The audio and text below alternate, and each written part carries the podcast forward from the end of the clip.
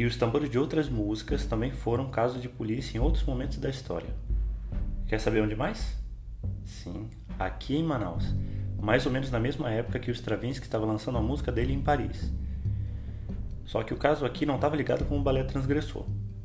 Bom, até que estava assim, mas era um ritmo bem nosso, que já chegaram a chamar de tango brasileiro, o machixe.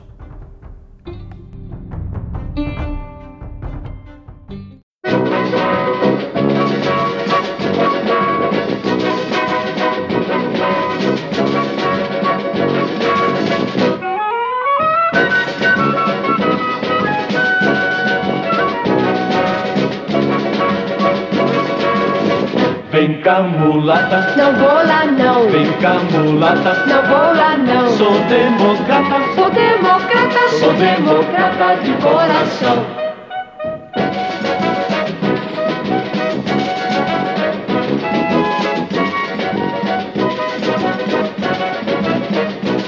Segundo historiadores e musicólogos, o machixe surgiu no bairro Cidade Nova, no Rio de Janeiro, uma região onde havia uma grande concentração de negros africanos. Um grande sucesso do início do século vinte, que chegou a ser gravado e teve muita repercussão, foi o machixe Vem Cá Mulata, que a gente acabou de ouvir, de Arquimedes de Oliveira e Bastos Oliveira.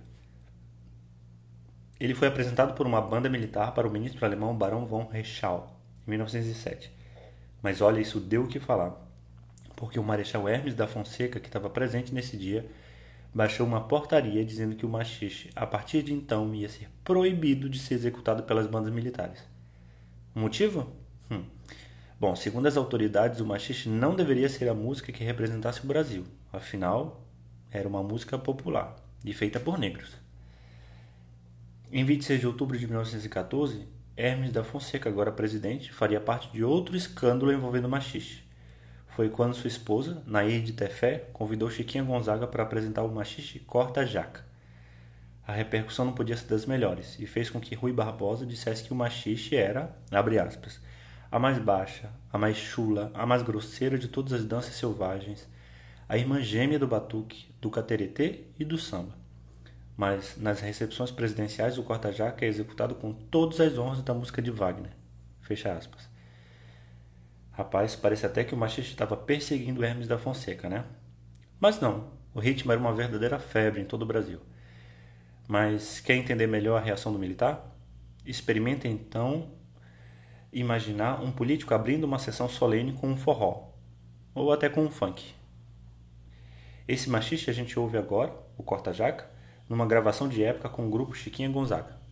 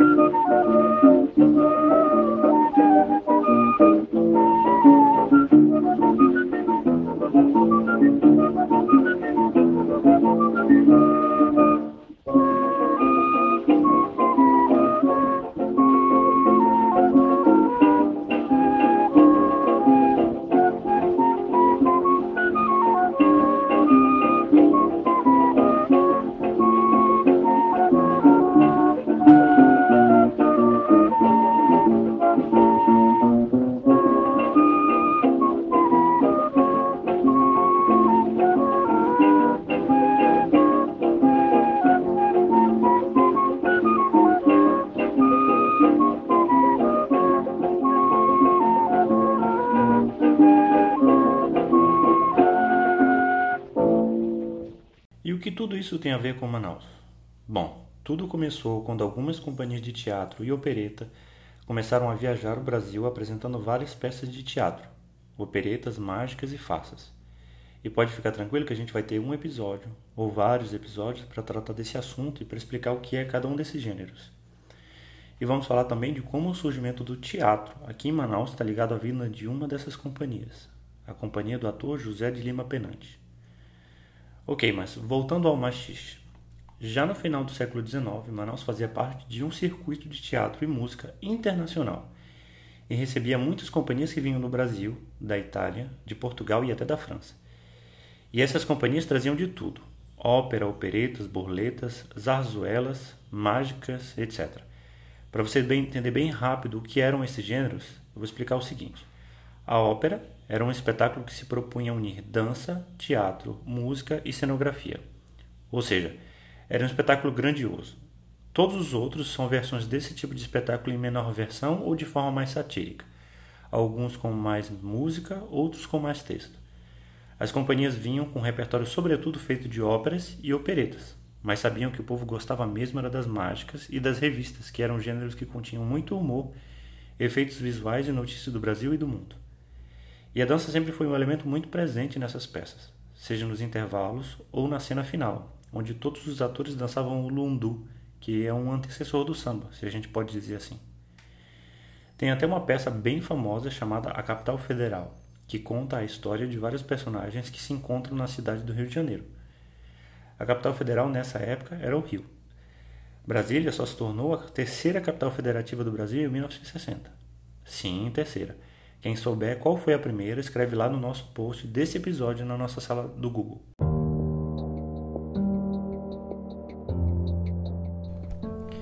Bom, e acontece que uma companhia em especial trouxe pela primeira vez um machixe, que já era um sucesso no resto do país.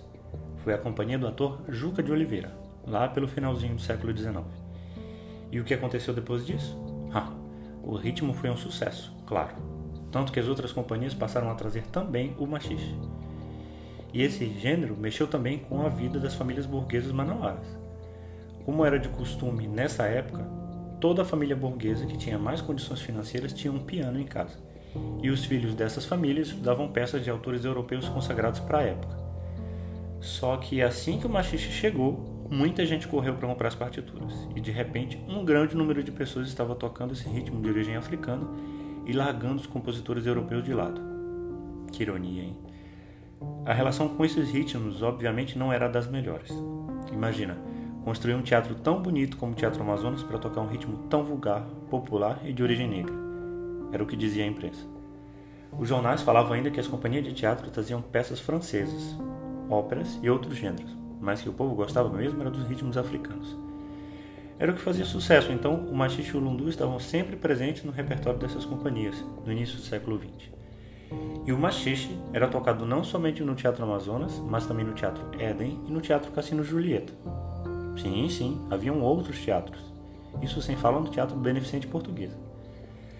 Mas você deve estar se perguntando: ok, mas e aí? Onde entra a polêmica?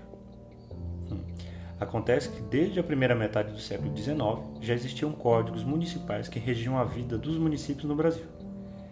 Tem um bem interessante de mil oitocentos e quarenta e oito, de Manaus, por exemplo, que proíbe que as pessoas usem flechas na cidade, e outros do mesmo ano que proibia roupas estendidas nas janelas. De mil oitocentos e quarenta e oito a mil novecentos e sessenta e sete, a gente também vai ver vários decretos que proíbem os ritmos que a gente chama de batuques. Ora, o que a gente sabe que envolve batuques são sobretudo os ritmos africanos, né? As leis falavam particularmente de ajuntamento de escravos que perturbavam ou que perturbassem o sossego público, mas a gente sabe que se tratava das festas com os ritmos negros. Mas, assim como na proibição decretada pelo ex-presidente Hermes da Fonseca, fica claro uma coisa. Por mais que o machixe tivesse sido um fenômeno em todo o país, as autoridades não queriam que esse ritmo fosse vinculado à ideia oficial que se tinha do Brasil. Seja numa cerimônia oficial do presidente Hermes da Fonseca, como foi em mil novecentos e seis, seja nas ruas, com o batuque dos negros. Aliás, muitos elementos da cultura negra eram também marginalizados e proibidos por lei. Você sabia que o samba e a capoeira eram também proibidos por lei até mais ou menos mil novecentos e cinquenta, na época do governo Getúlio Vargas? Se você fosse encontrado pela polícia com um pandeiro, poderia ser enquadrado pelo crime de vadiagem. Havia até um trecho no Código Penal de mil oitocentos e noventa sobre a capoeira que dizia o seguinte, abre aspas, fazer nas ruas e praças públicas exercício de agilidade e destreza corporal conhecida pela denominação de capoeiragem, pena de prisão celular por dois a seis meses. E não era o seu celular que era preso, não, era você mesmo, hein? O que acontecia é que o Estado brasileiro, por muito tempo, operava uma política de embranquecimento do país.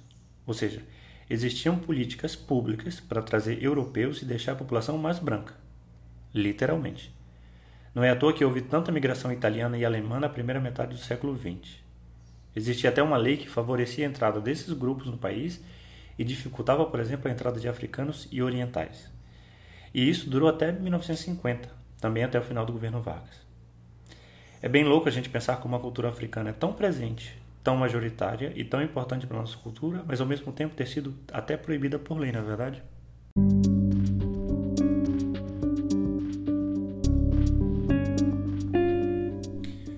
Imagina se hoje o samba ou o pagode, ou até mesmo o funk, fossem proibidos por lei.